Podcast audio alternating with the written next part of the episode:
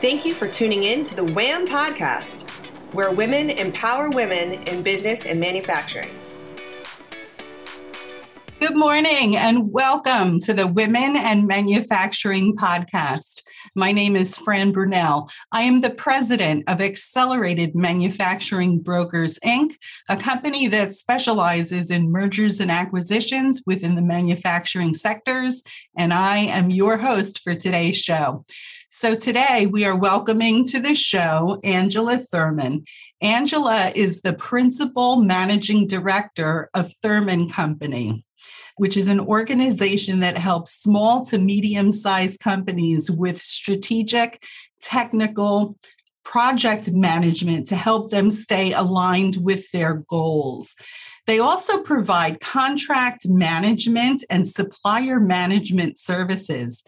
Angela is no stranger to contract management with 10 years at Collins Aerospace as a principal subcontracts program manager. She earned 15 Performance Excellence Awards. Angela also has a very strong background in communications, in the communications sector. And she was responsible for negotiating a $2.5 billion contract with Nortel and also a 1 billion contract with Chile. Angela, we're, I'm delighted to have you here. Welcome to the show. Thank you, Fran. It's so good to be here. Thank you good for having me. So, listen, introduce our audience to Thurman Company. Tell us what you do, give us a little bit of the history. Take it away. All right, thank you. So, Fran, when I left Collins at the end of 2020, I took some time to evaluate what my next steps were going to be. I considered going to work for another aerospace company. Obviously, since I'm located in Houston, there's lots of opportunity here, especially around NASA. And I looked into that and decided I really liked my lifestyle of working from home and just decided that I would launch my own consulting business.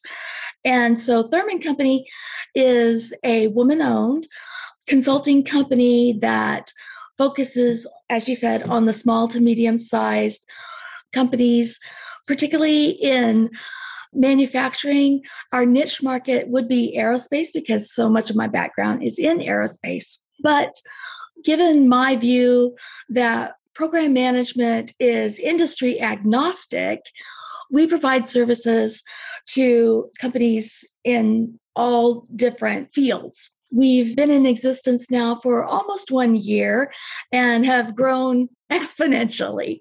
So that's been really, really good. I am a certified project management professional recognized by the Project Management Institute. And my background is as a um, an electrical engineer. I have a master's degree in telecommunications management, and thus the experiences with Nortel. You and also have a legal background, don't you? I, I do. So, as a part of my career in telecom, I, I had the opportunity to work with a lot of contracts. And at one point, my vice president of engineering said, uh, How would you like to go to law school? And I was in Tulsa. So I started education at the University of Tulsa Law School, where I actually had a full ride scholarship. Oh, but, wow, that's impressive. Oh, well, thank you. So I over the course of time, though, my career took me to other companies and I never actually finished the degree.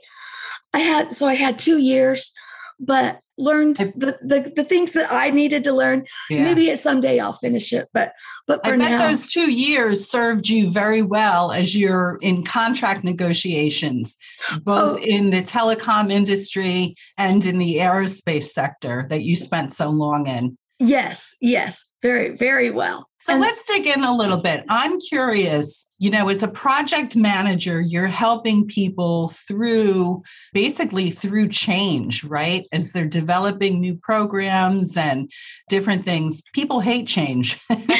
we are change adverse. It, it's a rare individual that that charges towards change. I think le- like less than 3% of the population, the freaks among us, and I'm one, that charges towards change. So, how do you help people overcome their resistance to change so that they can move in an appropriate way through business development? So that that is a great question. We we cannot avoid change. It is going to happen.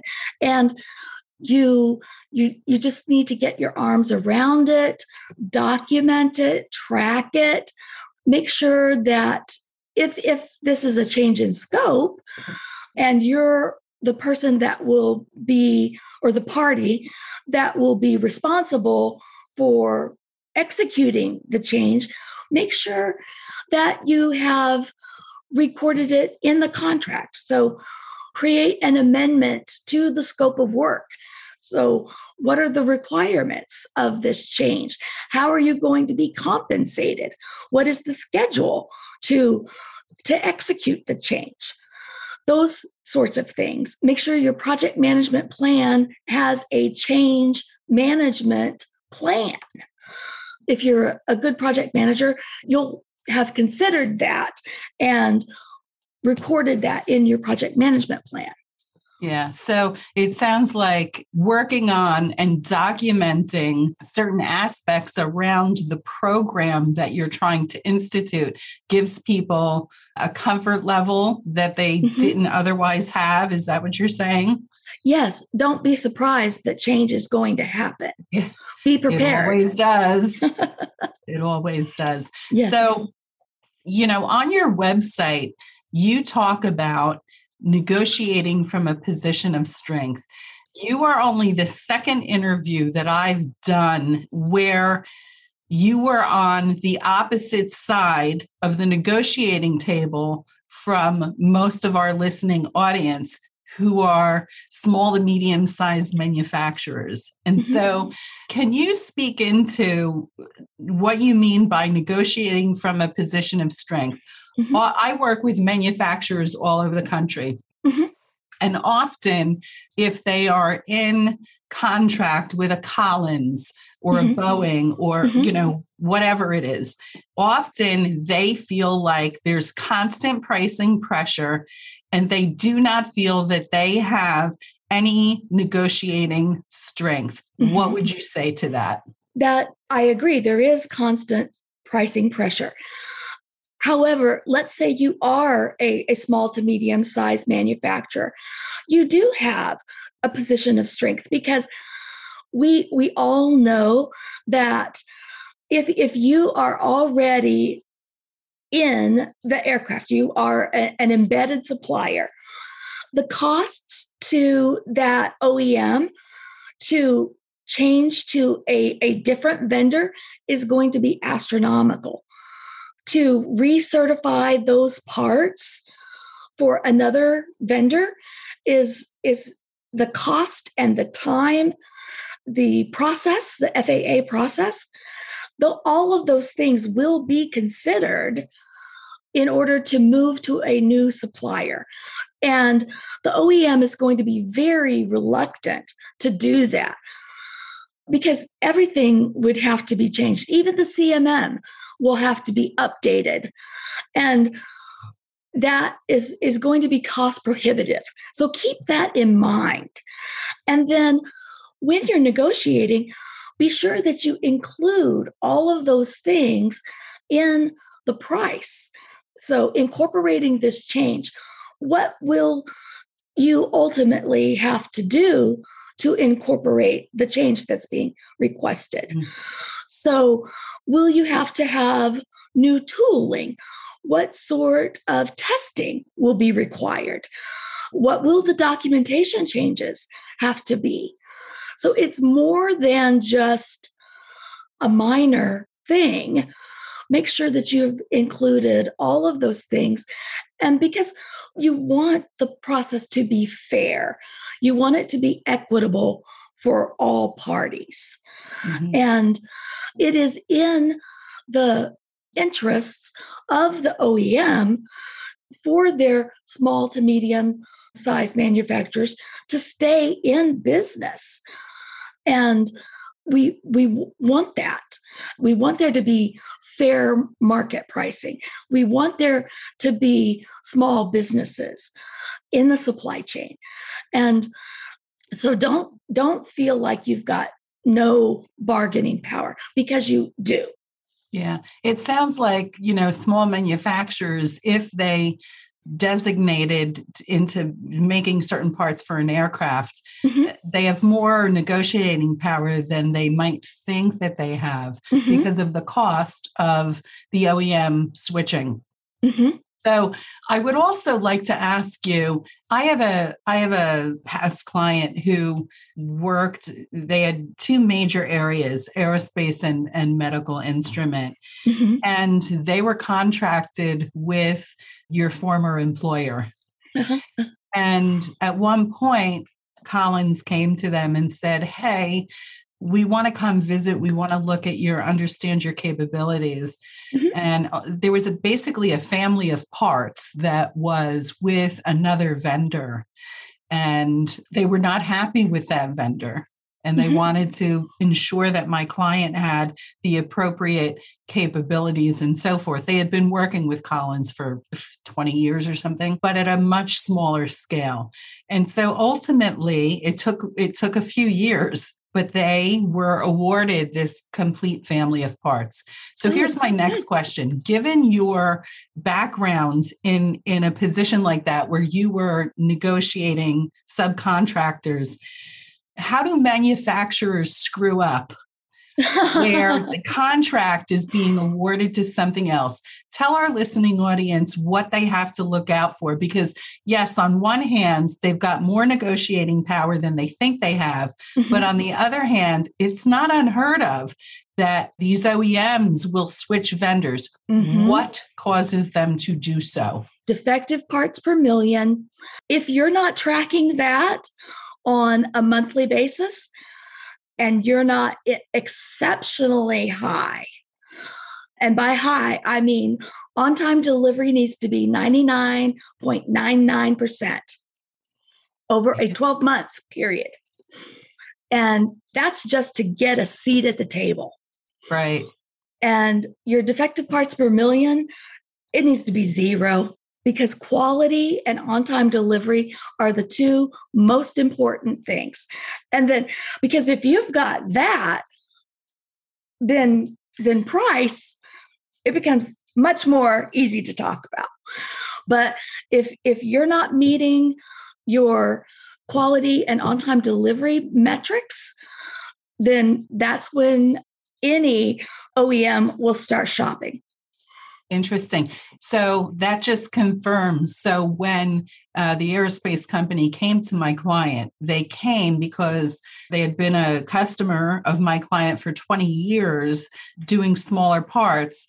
But they came and they said two things your quality is outstanding and so is your on time delivery and because mm-hmm. of those two things we're going to give you a shot at this other family of mm-hmm. parts mm-hmm. Just confirmation interesting so let's move on to a different topic. On your website, you also talk about reaping the benefits of a contract. Mm-hmm. Can you explain what you mean by that? Certainly. So let's assume that you that you already have a contract and and from this position I'm talking about you're the purchaser. So suppose that your vendor is not performing. So here, let's say you're you're looking for those types of remedies for non-performance. So and I'm not talking about how do I get out of the contract, but how do I help my vendor step up their game? So this might be let's say their on time delivery has not been stellar. What can I do to help them perform better? Can I put a resource in their factory to help them out and to just get them to improve? What can kind I, of resource? What do you have experience with this? What kind of resource would an OEM yes. put into a subcontractor? So maybe the contract says that if if things are not going well, I will put a project manager in your factory. You have to provide them with office space. You have to provide them with all necessary reporting and facilities, and they will be there until you do start to perform. Until you clean up your act. you clean up your act. And yes, I had I do have quite a bit of experience with that. Interesting. And and you'll have daily report outs and you'll have project plans and yeah. And most oddly enough, most vendors don't like that. oh gee, that's a surprise. Yes. Does it work? Oh yes. Oh yes, it does work. wow. Well, it doesn't work every time, but it must work for a majority of the time. Otherwise, they wouldn't do it. Right, because right? because there's there's very focused attention on finding out what are the problems and how do we correct them. Yeah. So that's like the equivalent of you're in high school and your teacher is standing over your desk looking over your shoulder. It is. It's, nobody likes that. Nobody yeah. likes that. Okay. But, but there's also things like if your on time delivery is below a certain mark, I get a rebate. And that becomes a financial incentive for them to improve. So you might you might look through your contract to see what that is. And sometimes you don't need to invoke the remedy, but merely point out to them that the contract does include this language. And that would be sufficient for them to be more attentive. So it's interesting. I would say to small and medium manufacturers listening to this, these are practices and methods used by large OEMs. Oftentimes, uh, medium manufacturers are subcontracting down to smaller manufacturers. They could also utilize some of these techniques that the big boys are using mm-hmm. in order to keep their subcontractors in line, could they not? Yes, they absolutely could.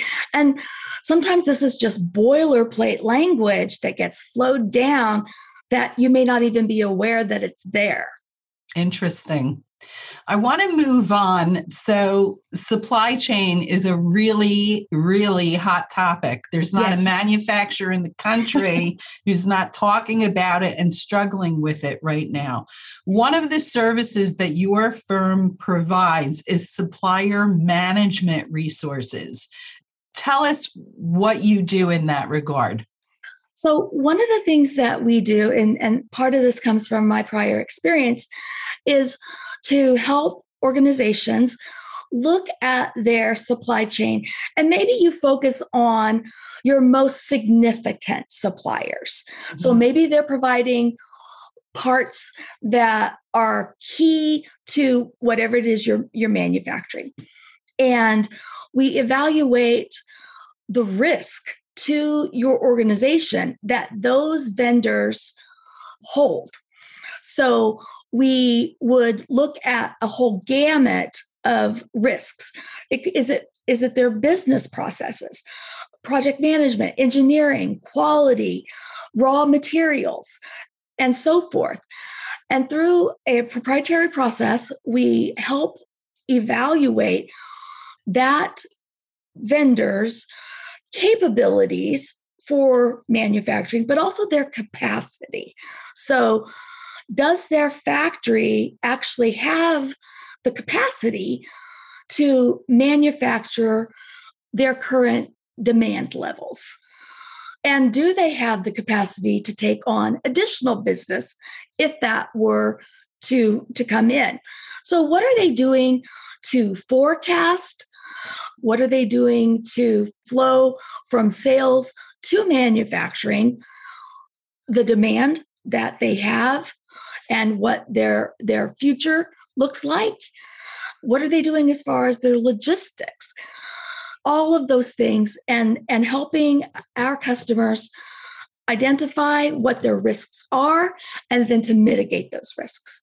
And i assume that you mitigate those risks by having alternatives for your client? We don't we don't necessarily help the client select suppliers, but we would help them like work through action items to to mitigate certain risks. Yes. Yeah. It's very interesting. So working in manufacturing M&A, good quality, smart buyers of manufacturers always look at the supplier issues, mm-hmm. the concentration, the risk. They're go- they're running through a process like you're doing for your clients and mm-hmm that's something that I would say is as people begin to think about retirement and transitioning out, you know, often manufacturers will say to me, Yes, so I, I'm not talking about my suppliers. They don't want to, they're like, This is my secret. This, well, what you yes. need to understand is that every buyer with half a brain is going to want to talk to you about your suppliers and mm-hmm. understand what their risks are in mm-hmm. that. Mm-hmm. Yeah. Mm-hmm. So I also want to ask you there's all different types of manufacturers listening to the podcast. Uh-huh. So talk to us, share with us who is your ideal client? What is the mm-hmm. profile of your ideal client? so we actually have an avatar of our no ideal kidding. client. yes. Oh, I love it. so our our ideal and this is uh, it's a very niche sort of industry but but given my background our ideal client is a small to medium sized manufacturer in the aerospace industry because it's very highly regulated and and that brings a whole host of issues that require project management and supply chain management risk management because those skills are not always available to the, the small and medium sized manufacturers, that's why they would want a consultant like Thurman Company. So, aerospace, small to medium sized business. What about geographic? Geography doesn't matter. Our team works remotely and we're scattered throughout the US, and we even have some team members that are international. And so it's like I have my laptop ready to travel. Awesome. We can, we can help anyone. Mm-hmm. Well, we are starting to run out of time. And so, Angela, we appreciate you being with us. Tell our listeners if they want to learn more about your mm-hmm. services, how do they reach out to you? So, our website is thurmanco.com. T H U R M A N C O dot com. Um, you can reach out to me on LinkedIn. We'd just be happy to help anyone we can. Awesome. Thank you so much for being with us. I know that our audience is going to find, especially the discussion surrounding contract negotiation, incredibly helpful. And we very much appreciate your time and your expertise. Oh, it's been my pleasure, Fran. Thank you.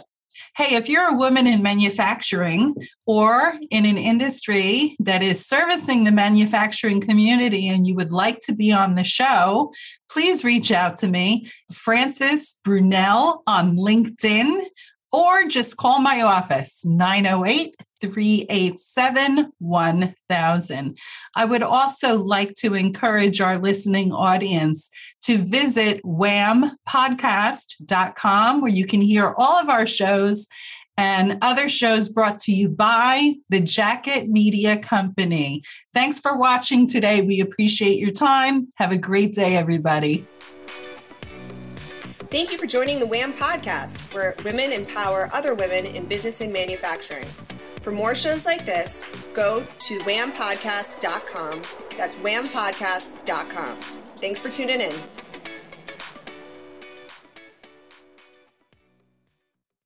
This podcast is a part of the C Suite Radio Network.